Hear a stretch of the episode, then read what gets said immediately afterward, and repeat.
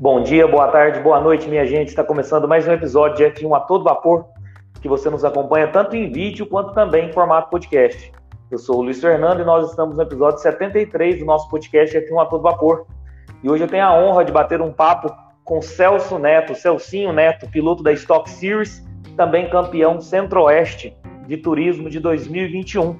Então vai lá, coloca uma água para ferver, passa aquele cafezinho, vamos falar de automobilismo, de Stock Series e também de Fórmula 1. Deixa eu adicionar ele aqui para a gente estar tá conversando. Uma boa tarde, Celso, tudo bom? Boa tarde, acompanhando aí todo mundo.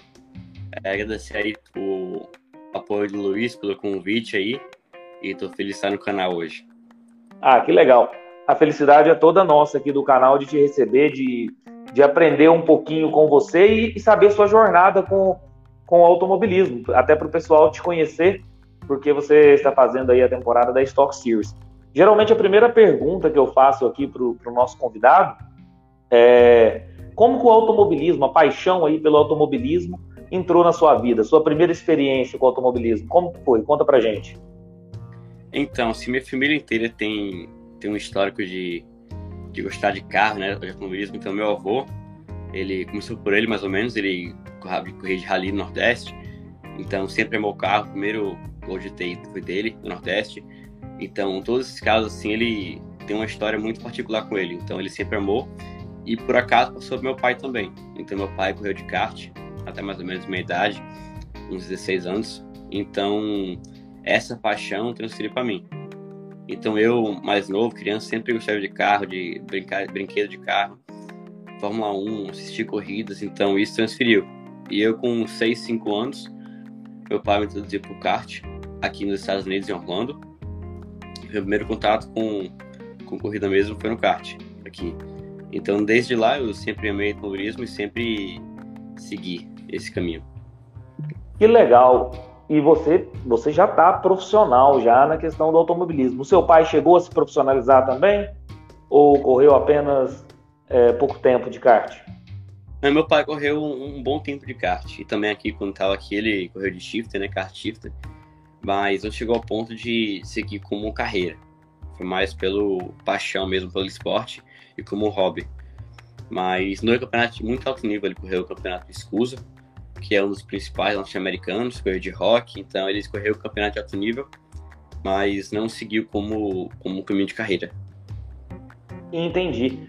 Mas aí, como ele não seguiu como carreira, agora ele está tendo a oportunidade de acompanhar a carreira do, do filho. Isso é muito legal. E você tem alguma inspiração no automobilismo? Alguém que, que você queira é, ser um pouco parecido, o jeito de ser, o jeito de pilotar? Tem alguma inspiração? Ah, com certeza eu acho que no, nos carros GT a gente tem uma referência boa que é o Felipe Fraga. Eu acho que o, a trajetória dele é muito ideal o que eu quero fazer, que é ser campeão da, da Stock Car, que é um campeonato muito alto nível hoje, né? Muito famoso pelo mundo inteiro, e depois seguir uma carreira internacional.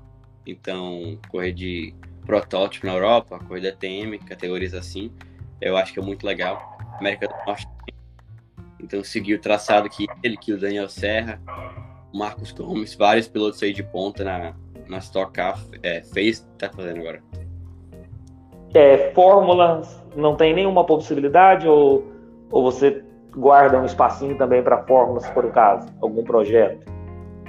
Assim, eu acho, acho muito legal, eu acho uma categoria de, de muito respeito pelo mundo inteiro, né? Fórmula Indy, a Fórmula 1, acho que todos aí são muito legais. Mas eu acho que é uma trajetória bem limitada, assim, tem menos categorias de foco. O recurso acaba sendo um pouco mais alto. Então eu acho que a GT também tem um, um estilo de guiada que eu, eu gosto muito, a disputa porta com porta. Então, por mim, eu acho que acho que Fórmula está um pouco fora da equação e vou no GT mesmo. Mas igual eu falei, é, um, é uma trajetória muito legal que tem que ser respeitado. Uma categoria muito, muito boa. É, até porque eu, é, para estar tá conversando com você, eu dei uma analisada na, na, sua trajetória. Você chegou a correr muito tempo de kart, né? Sim, sim. É, eu corri 10 anos mais ou menos de kart, até meus 15 anos. Então, eu corri só nos Estados Unidos, né? Aqui na América do Norte, então tenho muita experiência aqui. Mas o kart realmente é, um, é mais parecido com o Fórmula. Então eu tive adaptação para correr de GT. O contato é muito maior, né? Mas eu corri aqui o campeonato no Rock, no Escuso, em vários campeonatos aqui, o USPKS, que é o United States é, Pro Kart Series, que é o profissional. Então fiz muitos campeonatos aqui e gostei muito da disputa aqui. Muito alto nível. É, você reside atualmente aí em Orlando, né? Isso, moro em Orlando. Sim. E eu via algumas fotos suas do, do kart, disputas em Las Vegas, Orlando mesmo.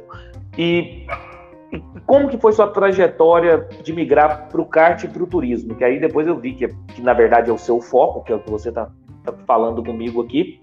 Como que foi migrar do kart para o turismo? As diferenças? O que que você que você sentiu para ter essa paixão hoje pela, pela categoria turismo? Então, no começo, assim, foi um, um grande desafio para mim, que eu entrei nos carros de tração dianteira. Então, acabou que foi muito diferente, né? Você se acostumar com a potência e como o carro reage, né? Distribuição de peso e tudo mais. E também a visão, né? Que o, o carro de turismo tem uma visão bem limitada. Em todas as categorias de turismo. Tem uma que é perfeita a visão, sabe? Então, isso acaba que o piloto de kart, que vem, consegue ver a roda onde bota o kart, acabou que foi uma mudança bem grande. Mas eu me adaptei bem e gostei muito dos carros, né, da disputa, da relação de vácuo, é, da proximidade e tudo mais. Então achei que eu cresci muito como piloto, aprendendo no turismo e, e gostei demais.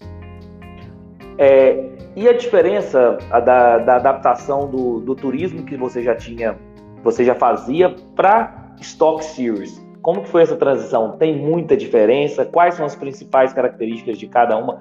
Você chegou a turismo nacional, eu, eu vi também umas competições, é, inclusive do meu estado, né? eu sou de Minas. E qual que é a diferença da estoque para as demais categorias de turismo que você chegou a, a correr? Sim, é, eu comecei no, no Mineiro de Turismo, na verdade. Então eu corri em Minas aí por um ano, metade do campeonato deles eu fiz, no 1.4. Então aprendi muito ali no Circuito dos Cristais, em Curvelo, então uma pista bem desafiadora. E de lá eu fui para o Turismo Nacional, que é o principal de turismo hoje do Brasil, que é o carro 1.600 cilindradas. Então, assim, a diferença é muito grande, sabe? O, o jeito que você freia é, é bem grande. Também o, o, pneu, a gente usa um pneu semi-slick, esse carro de turismo, que já tem um, bom rendimento, mas o pneu slick do, do stock é muito superior, então é o tipo de pneu que tem que saber conduzir o pneu, né? Bloqueado, não pode ter, senão você pode chapar o pneu, acaba o pneu. Então tudo isso aí foi um fator muito grande. E eu acho que o maior fator aí também é o, a tração, que o, o estoque, né, um de tração traseira. Então a reação do carro de te empurrar, então a chance de rodar é bem mais alta. E já o turismo, que é a tração dianteira, ele te puxa. Então se traseirar, só acelerar que o carro recupera. Então isso aí foi um, um grande fator para mim adaptação, mas eu adaptei bem. E eu acho que por ter uma relação parecida com o kart, os pilotos conseguem acostumar um pouco melhor. Mas com certeza é um, é um grande desafio. É, pelo que eu vi aí, realmente há uma diferença muito grande da, da categoria do turismo nacional que você já vinha fazendo para a questão do Stock Series. Deixa eu aproveitar para dar um salve aí para o Kiko Porto, Beto Monteiro. Pô, hoje a gente está com, com, com um público ilustre aqui, né? É. é. Era de pesada. De pesada. Desse, é, desse jeito eu vou ficar enjoado, viu? tá louco. Pô, um público pesado aí hoje com a, com a gente na live. E eu costumo, eu costumo gostar muito de, de saber do, dos convidados, principalmente quando são pilotos, como que é a preparação física e mental de vocês para uma corrida? Porque eu, por exemplo, sou apaixonado por automobilismo, mas eu não tenho nenhuma experiência prática em relação ao automobilismo. Eu sou um cara apaixonado, gosto de falar de Fórmula 1 e eu gosto muito de saber isso de vocês, que estão na prática. Como é que é a sua preparação física e mental para um, um, um, uma corrida? Então, o Stock é um carro que exige bem, assim, não é o carro que mais exige do mundo, né? Um Fórmula geralmente exige mais do piloto, mas com certeza, por ser uma cabine fechada, bem quente, então isso aí é já uma parte bem grande dos freios mas eu treino geralmente quatro vezes por semana. Eu tenho um personal que me acompanha, ele monta um, um programa só para mim, né, específico para automobilismo. Então eu sigo isso aí. E toda etapa eu vou geralmente na semana da corrida, eu chego na, na quarta, na terça, eu vou na Pilotec, que é o centro de treinamento de São Paulo, e lá eu faço o treino psicofísico, né? Que trabalha toda a parte mental, é, reação, a visão, tudo isso aí eles trabalham lá, memória, dá uma estimulada a mais antes da corrida, e também faço simulador. Então eu faço simulador lá no Pilotec, que é um simulador profissional, e faço aqui na minha casa também, eu tento manter em dia é, a reação, que assim, não é 100% igual, mas com certeza ajuda bem a gente manter, lembrar de algumas pistas, algumas coisas, e acaba que qualquer coisa soma. E no final a gente está disputando por, por décimos, né? Então qualquer vantagemzinha que pode ter, a gente vai tentar correr atrás e tentar aprimorar. É, essa, essa juro que essa parte de preparação eu fico assim, que é, isso é dos bastidores, a gente não vê nas transmissões, eu fico bem curioso. Por isso que geralmente eu pergunto para todo mundo como que como que é na prática assim a preparação de, de cada piloto. Mas é interessante saber que tem essa questão da, da preparação física e também mental. Já que você entrou nessa questão de simulador, eu vi que você também é, se liga no automobilismo virtual, estou certo? Pelo que eu olhei da sua trajetória. É, você tem algum simulador que você que você corre lá do turismo, igual no turismo que eu vi nacional? Você joga o game da Fórmula 1? Qual, qual, qual é o seu equipamento? Explica pra gente aí o, o Celcinho Neto no automobilismo virtual. Então, acabou que na pandemia, foi quando eu iniciei no, no Turismo Nacional, bem na pandemia mesmo, eles lançaram o, o, Turismo Nacional Virtual. E acabou que deu muita gente, né? Foi o campeonato oficial da Turismo. Então deu mais de 300 pilotos inscritos na seletiva para tentar classificar. E eu classifiquei na categoria Pro. Então, de lá, que é um, um mod né, no jogo automobilista, eu foquei muito nas pistas que eu não conhecia, que não tinha andado no carro ainda nessa pandemia. Acabou que adiou o campeonato, então me foquei bem, me esforcei muito para tentar conhecer os autódromos no Brasil, conhecer o carro um pouco mais, reação. Então esse fator aí ajudou muito para eu dedicar um pouco mais no, no AV. Mas hoje jogo muito iRacing, que é um dos melhores simuladores hoje. Jogo Automobilista 2, que tem também o Stock Car, o Automobilista 1. É, jogo também a Seto Costa, mas para mim o favorito eu acho que é iRacing, porque a plataforma de corrida ao vivo é muito boa, sabe? O, o fator de escutar com os pilotos. E tem também um público muito legal. Tem um grid muito grande sempre disponível jogando online. Até o Max Verstappen joga esse simulador, o Lando Norris. Muitos pilotos de Fórmula 1 disputam hoje, então isso é um fator muito legal. Mas já joguei a Fórmula 1, é, joguei 2020, 2021, mas deu uma parada um pouco para focar no, no. Então, mas eu curto muito o modo de carreira do Fórmula 1. Acho bem legal, acho que todo mundo curte para dar uma brincada. Não é tão, tão simulador, mas dá para dar uma diversão legal. É, na verdade, era essa pergunta que, que eu queria emendar com você. Eu, por exemplo, jogo o game da Fórmula 1 aqui.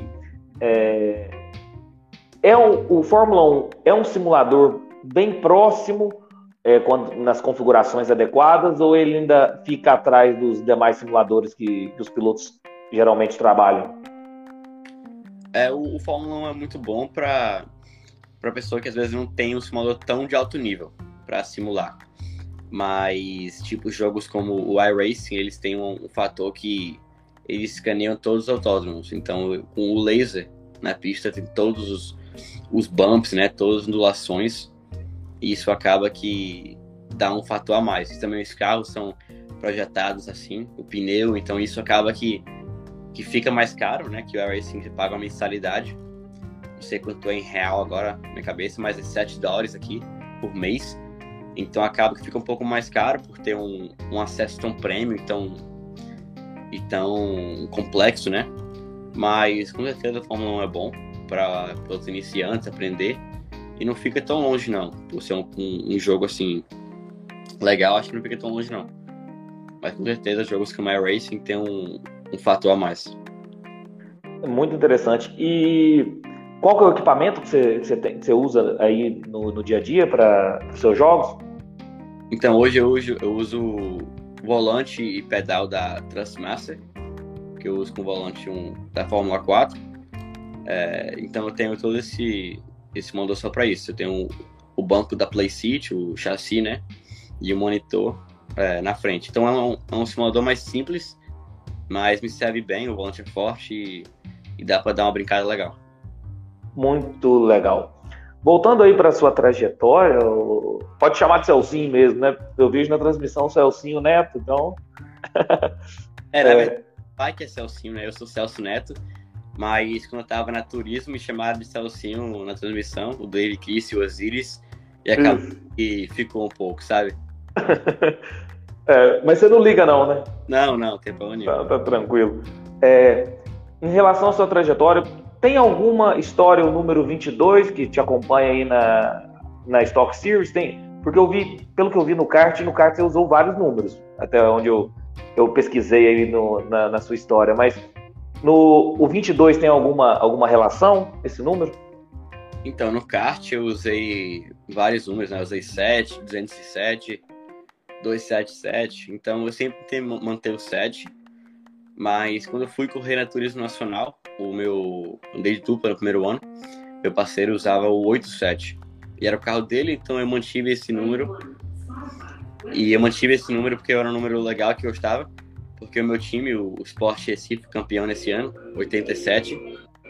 Então, acabou que eu, eu curti esse número.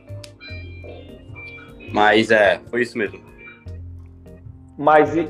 22. Ah, sim. O 22 é por conta do. Me data de nascimento. Sabe? Eu nasci no 22 de agosto. Então, minha mãe achou legal esse número, que quando eu saí da, do parceiro, fui lá sozinho, eu sabia que escolher. Que o 7 já tinha, o 27 também tinha, então foi difícil. E aí escolhi o número 22 por causa de meu nascimento, 22 de agosto. Entendi. E talvez depois, seja na, na, na nossa transmissão aqui, ou seja no podcast, pode ter algum flamenguista nos ouvindo ou nos assistindo, viu? Você, você, você é torcedor do Sport Recife aí, diz que o 87 em relação ao, ao título, né? Aquele Sim. título é do Flamengo ou do esporte? É, o esporte. O esporte ganha justiça e tá, tá, tá, tá lá. Então, é um grande debate aí. é, e te fazer uma, uma, uma questão do, em relação ao, ao Stock Series. Como tem sido, a gente já teve, teve algumas etapas aí, as, é, três etapas, como tem sido a sua adaptação é, no, na, na Stock Series? Como você tem avaliado até o momento? Eu acho que assim, com o que eu tive relativamente foi boa a gente sofreu um pouco com relação ao carro, né? Em termos de, de rendimento e, e confiabilidade. Ele quebrou um pouco no começo. A gente teve um carro novo, né? O carro estava parado, então teve uns probleminhas nas primeiras etapas. Mas no geral, acho que a gente andou bem. No Rio, a gente estava tomando 4 a 5 décimos líderes e disputando ali. Só que na primeira corrida do Rio, a gente teve uma, uma falha na suspensão, quebrou. E então isso dificultou um pouco. Mas, no geral, acho que tá indo bem. A gente tá. ia ser o melhor Hulk se não fosse as, as três quebras que teve. Mas as três provas que a gente andou até o final a gente ganhou na Hulk. Então isso mostra que a gente tá, tá uma, com uma evolução boa. E ficamos em quinta na última corrida agora. Lideramos metade da corrida, então acho que tá no caminho certo, sabe? Mas não é fácil. Todos os pilotos ali têm um nível muito alto e muita experiência no carro. Então acaba que ter um grid reduzido assim às vezes não mostra nosso desempenho, o quanto seria se fosse um grid de, sei lá, 20, 30 carros. Mas eu acho que tá indo bem. Eu acho que esse carro tem, tem muito segredo que aprende andando, aprende com experiência, com, o tempo de pista mesmo. E eu acho que o, o segredo é andar, focar e, e dedicar. Com certeza. Já que você tocou nessa questão aí, mais ou menos resumida do, das quebras e do que do que aconteceu durante a, a temporada da, da, Stock Series, que você está participando aí na categoria de Rookie, inclusive. É, cara, se tivesse perdurado aquela chuva na corrida 2 no Velocitar, hein? É. Dava para pegar aí um P1 ou P2 tranquilamente, não dava? Dava, com certeza. Ali até, até os 14 minutos, estava com um rendimento muito alto, procurando água, correndo atrás, mas acabou que o sol saiu na transmissão não pega tão bem, mas na largada tava bem nublado, assim, bem escuro já, sabe? E acabou que quando largou, começou a abrir um pouco e no meio estava já um sol bem forte secando a pista. E também o fator que teve um safety car prolongado, né, devido ao incidente. A gente acabou perdendo umas três voltas que ia dar em, em tempo normal, que dá para abrir uma vantagem maior com pista molhada. Então, essas três voltas que perderam tempo aí, acabou que secou um pouco mais.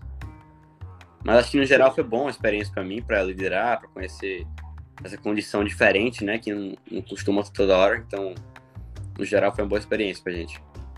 Eu acho que seria a melhor posição do, do um rookie aí na temporada, com certeza. Acho que dava um P1 ou P2 ali, mas aí quando, quando a, a, a pista secou, aí, aí os outros pilotos tiveram muito mais vantagem, né?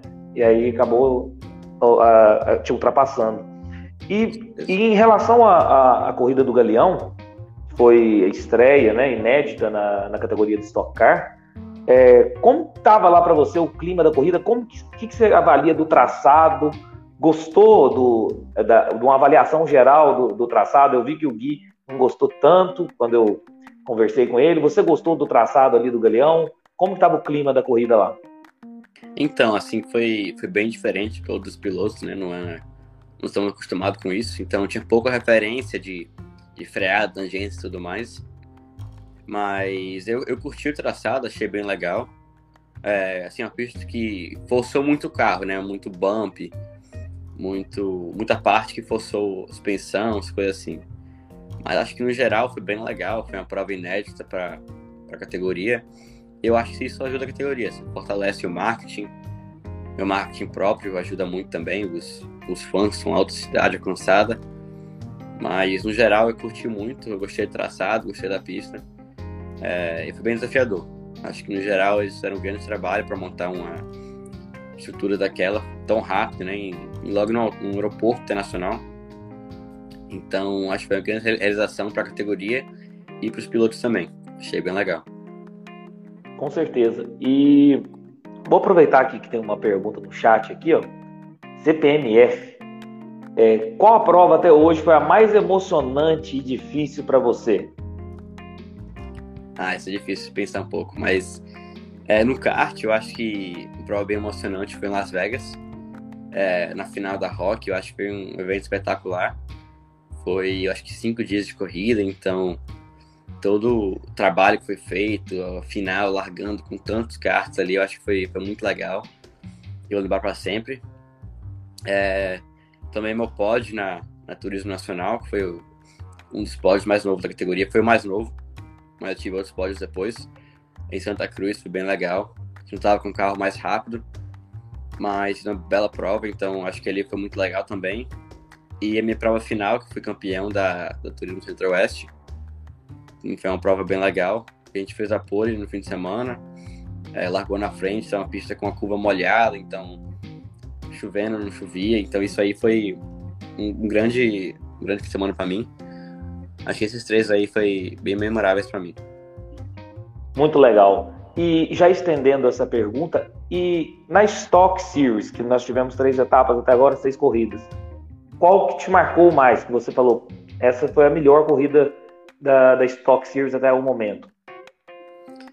Isso é, é difícil falar, mas eu acho que essa última agora foi uma, uma boa corrida pra gente. A gente não, é, não fez sem erro quase nenhum. Foi na primeira curva que deu uma escapada ali, mas depois foi um, um rendimento bem consistente, que eu gostei do meu rendimento ali. É, cuidando dos pneus, cuidando do carro, então acho que foi um, uma boa corrida pra gente. É, e também no Rio, a gente teve uma, uma corrida legal, uma evolução boa durante a corrida. Mas a Stock realmente é, é bem mais difícil, né? O carro, então isso aí dá um fator a mais. Mas acho que o último fim de semana, devido tudo que estava acontecendo, foi uma semana bem desafiador para a gente. O resultado final foi bem legal essa última corrida. É, eu, eu, também gostei muito de, dessa última corrida sua. E eu ouvi um, um, comentário, acho que na transmissão até, eu não tenho certeza, então eu queria perguntar para você. É, realmente teve uma especulação de, é, de você correr na Fórmula 4 e você teve que recusar o convite por conta de já ter é, fechado com, na Stock Series? Teve isso mesmo? Como que foi? Conta pra gente. É, então, eu estava planejando até uma das opções esse ano foi, foi a Fórmula 4, que é a grande categoria que tá vindo aí pro Brasil, já veio, né? Foi a primeira prova agora no Velocitar. Mas até treinei de Fórmula 3, pelo meu Instagram eu fiz uns treinos de Fórmula 3 em Goiânia. Então, eu curti muito o monoposto, andei bem até. A gente tá com um rendimento bem legal. Mas devido a um pouco de demora de planejamento da, da Fórmula 4, os carros chegando e tudo mais, é, tive que recusar o convite, por causa que eu estava fechado já para a Stock esse ano. Mas é uma grande categoria, que eu acho muito legal. Os carros são muito modernos, então acho, acho bem legal. Pela parte da Vicar, trazer uma categoria de Fórmula volta para o Brasil. Porque estava faltando mesmo a categoria de Fórmula aqui. Eu acho que os jovens pilotos que merecem e tem muito talento para demonstrar aí no Brasil e afora. E, e sem contar que, que eu estava até avaliando que os jovens pilotos podem ficar mais tempo com suas famílias, sem sair da sua zona de conforto, porque antigamente fazer é, uma trajetória dessa de forma eu teria que ir para a Europa ou para a América do Norte. Não tem. É. é. Não, não teria. E, a, e, ter a oportunidade aqui no Brasil, pô, sensacional. E, e, e, e ter um pessoal bem bem bom lá. Eu, tava, eu assisti as corridas, só bem qualificado. É, tem um grid bem legal ali. E também o custo, achei que eles fizeram um custo legal. Eu acho que é, acredito que é 110 mil euros a temporada. E se for comparar muitas categorias afora, acaba que fica um pouco mais caro, com viagem, com hospedagem, é, com o preço da moeda deles também, geralmente é um pouco mais alto, dependendo da equipe. Então, de poder tabelar esse custo aí, custo fixo, se dentro do Brasil, pistas nacionais, acho que fizeram um negócio bem legal para os pilotos e vai crescer muito. Acho que terá um vídeo maior ano que vem. Espero que, esteja, né? Que crescer é coisa boa para todos. Então acho que isso aí vai, vai dar muito para falar. É, você poderia explicar para a gente, é, você que está aí dentro da, da, questão da Stock, a diferença, por exemplo, as principais diferenças do carro da Stock Pro Series para a Stock Series que você corre atualmente? Sim, sim. Então hoje o, o Stock Pro Series, né, ele é metade monobloco, metade tubular. Então eles pegam um carro, carro de fábrica, né, um Corolla, por exemplo, eles cortam e modificam para para corrida. Então eles botam um chassi tubular na frente, na dianteira, é, e também a questão de lata. Ele tem uma, uma, parte de lata que fica um pouco mais pesado e, e muda o rendimento.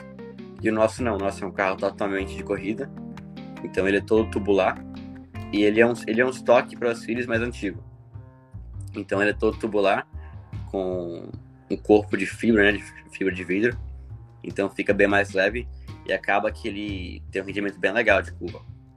Já o motor, ele é um motor um pouco mais antigo que o Stock Pro Series, tem menos potência. Tem 350 cavalos, acredito. E o Stock Pro Series tem 450, então ele tem um rendimento maior de motor. Mas em termos de curva, de rendimento, ele é, são bem parecidos. Que legal. E agora uma curiosidade minha em relação tanto a Stock Pro Series quanto a Stock Series, é, parece que a visibilidade de vocês ali fica muito, muito, muito ruim. É ruim mesmo? Cara, é uma das coisas que mais assustei quando eu primeiro sentei no carro. Eu olhei assim, não é possível que disputa assim. E é assim mesmo. O carro é visibilidade quase zero. Para trás mesmo. Não tem visibilidade, quase tampado para trás nos laterais tem que usar um espelho redondo, que dá uma, uma visão mais larga, mas é bem menor. Então acaba que fica bem difícil. E tem as duas colunas, né? As duas colunas principais, que impedem bastante. Mas depois que acostuma, acaba que você se adapta um pouco e fica bem, bem normal. Mas não é fácil, não. É, cara, eu, eu vejo na transmissão ali, eu falo, meu Deus, mas como é que eles conseguem é. enxergar lateralmente, né? Na traseira porque parece que a visibilidade fica bem prejudicada mesmo. É, e uma, uma, outra questão que me, chamou atenção, se eu não me engano, você é o único é, piloto da Stock Series que não tem companheiro de equipe, correto? Correto, correto né? Prejudica? Eu digo para volta de classificação, para pegar um vácuo, alguma coisa nesse sentido? É, você se sente prejudicado em relação a isso? Ah, com certeza dá um desafio maior para a gente. É, não tem referência de telemetria, de volta on board para a gente comparar, né, aprimorar a pilotagem no acesso de carro. Então isso aí dificulta bem. E também para ter um vácuo em classificação, ter alguém para seguir é, sozinho sempre fica mais difícil. Mas a gente tem, tem trabalhado bem para tentar tirar essa diferença aí. mas com a equipe nova na categoria e sem piloto de equipe, dá uma, uma certa dificuldade a mais. Mas acontece, né? Faz parte. Várias equipes no mundo têm a mesma coisa, a mesma situação. Então a gente só enfrentar e ir pra frente. Eu acho que a gente tem evoluído bem, o carro, a equipe, eu também tenho evoluído muito. E aí para frente seguir. E assim, da sua trajetória agora, a gente vai é, já quero finalizar da seguinte forma, depois a gente conversa sobre um pouquinho de Fórmula 1, alguma coisa assim. É, o que esperar do futuro aí do Celcinho Neto no automobilismo? Então, eu falei, o meu objetivo mesmo é, é correr uma carreira internacional de GT. Então, se for na TCR, WTCR, eu acho muito legal. Tração dianteira, que eu tenho um rendimento muito legal lá. É, nas teorias de IMSA, nos Estados Unidos. Mas hoje o principal objetivo é, é chegar na, na Stock Car Pro Series, primeiramente. E de lá ter um rendimento muito legal, tentar vencer corridas lá, tentar disputar na frente. Para depois fazer um pulo é, para a Europa, para os Estados Unidos e consolidar uma carreira internacional. Então isso eu acho que é o meu objetivo hoje e espero correr atrás. E pode ter certeza que eu vou estar torcendo pra, por você, viu? Você eu, foi muito legal comigo para trocar essa ideia e tal. É, eu vi também no, no, seu Instagram, você chegou a assistir algumas 24 horas de Le Mans, 24 horas de Daytona. Qual foi a, a sensação ali de, estar tá assistindo pertinho da pista ali? Realmente é fantástico mesmo? Eu só vejo pela televisão. Então, a, a experiência nas 24 horas de Daytona, eu vou quase todo ano, é muito legal, assim para quem gosta de automobilismo, é umas coisas que nem, nem tem como descrever, sabe? Você consegue ver os protótipos, os GTs de, de perto, muito de perto mesmo, tocar nos carros, ver os detalhes. E também tem muita estante de, de marketing de cada marca, da Acura, Honda, Ferrari, por exemplo, Mercedes. Então essas estantes aí têm uma experiência muito legal para o consumidor, para o torcedor, né? Então isso para todos os fanáticos de automobilismo, com certeza vale a pena.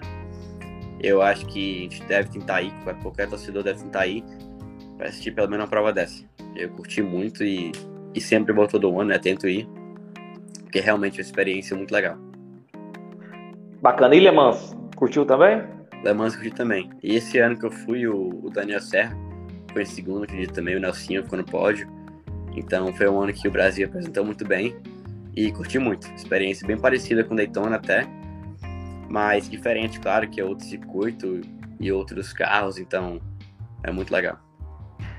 Cara, e agora eu vou, vou confessar para você é, uma questão minha que para mim um dos melhores pilotos que eu acompanhei, que eu acho ele fantástico como piloto é Fernando Alonso. Eu Sim. sou fãzaço da pilotagem, do onboard, de assistir o onboard de Fernando Alonso. Você conheceu o cara, velho? Como que foi isso? Como que foi conhecer Fernando Alonso?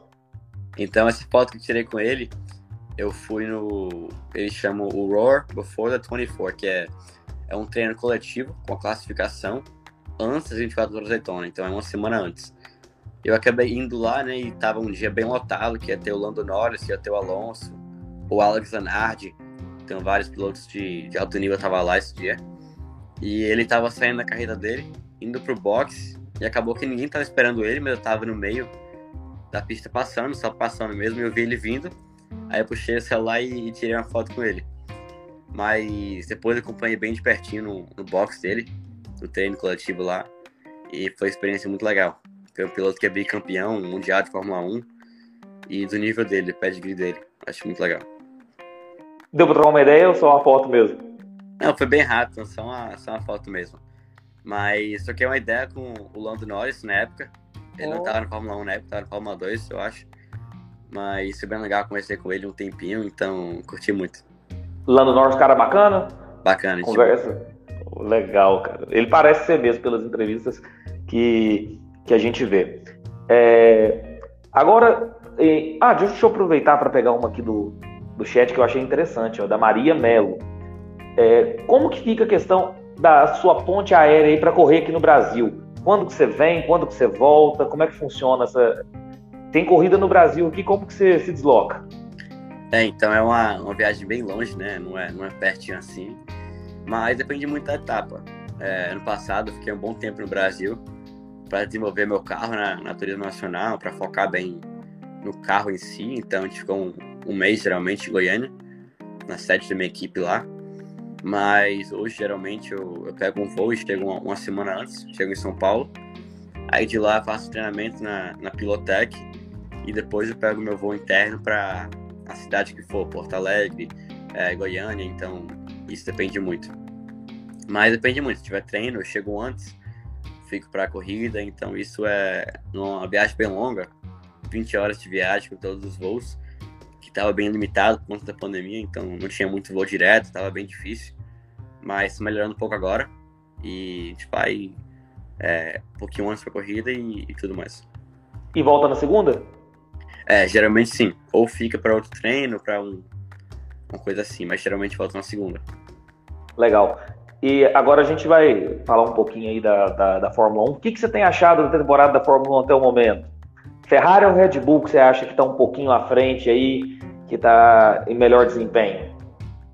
Eu acho que a Ferrari iniciou um pouco melhor o ano, mas a, Red Bull deu uma chegada muito boa. Acho que passaram até a Ferrari agora de rendimento. Acho que o trabalho da Red Bull está está sendo feito, acho que é muito bom.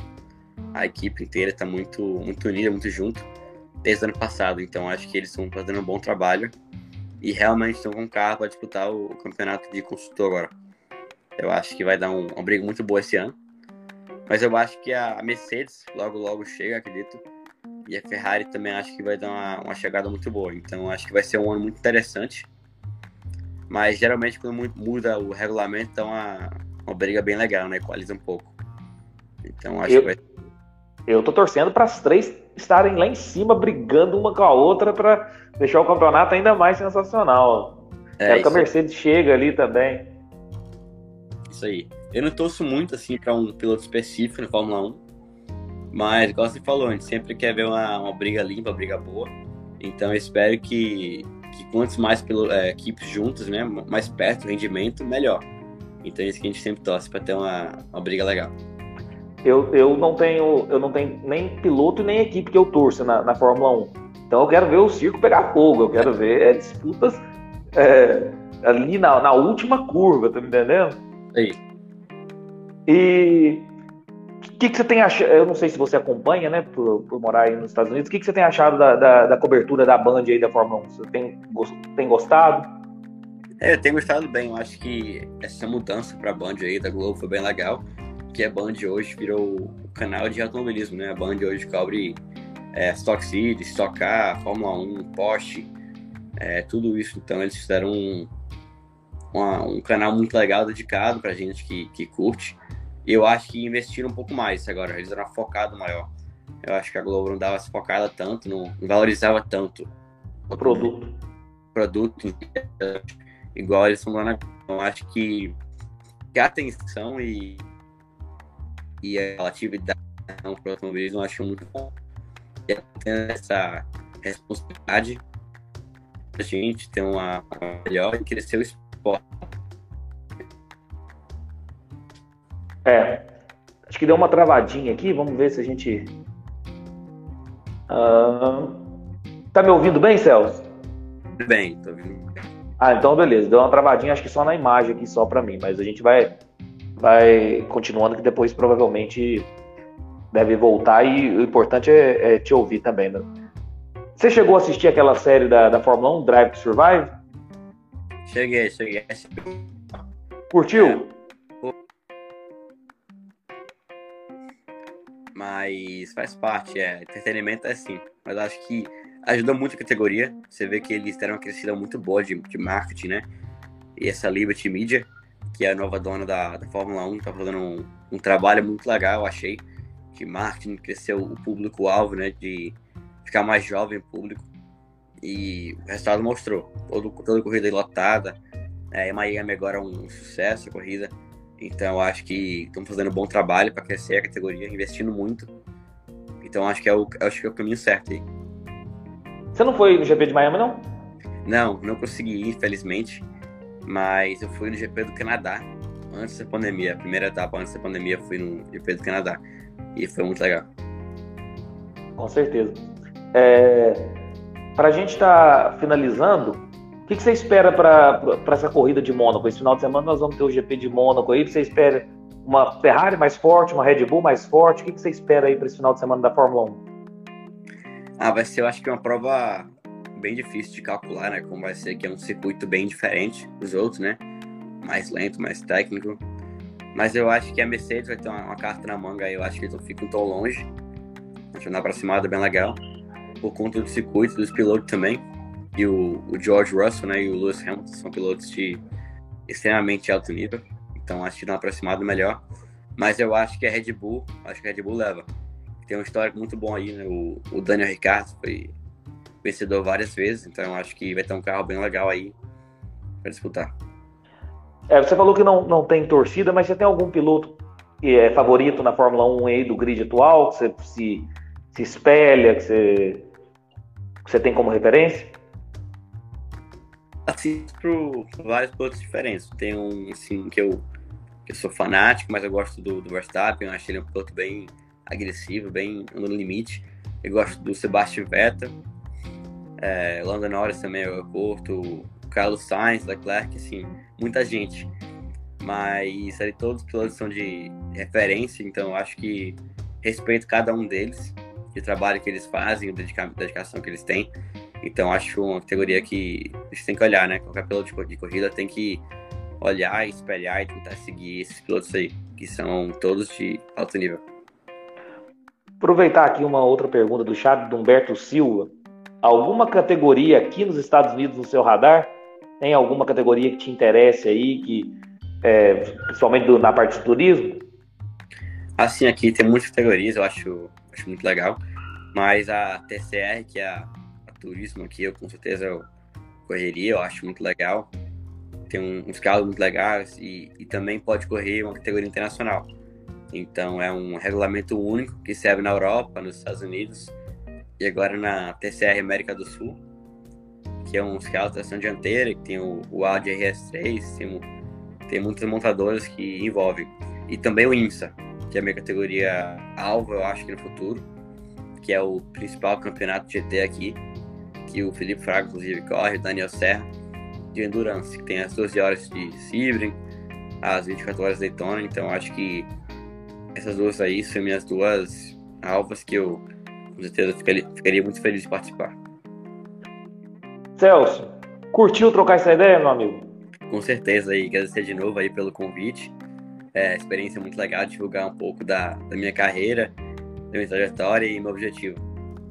Cara, eu que te agradeço, de verdade. Obrigado por ter aceitado o convite, da gente trocar essa ideia, de eu poder conhecer, eu e quem segue o meu canal aqui, poder conhecer sua trajetória com automobilismo. De verdade, eu Estou satisfeito aí de você ter aceitado nosso convite, viu? Te agradeço muito. Muito obrigado aí. Abração a todos que acompanharam ao vivo também. Obrigado por acompanhar a gente.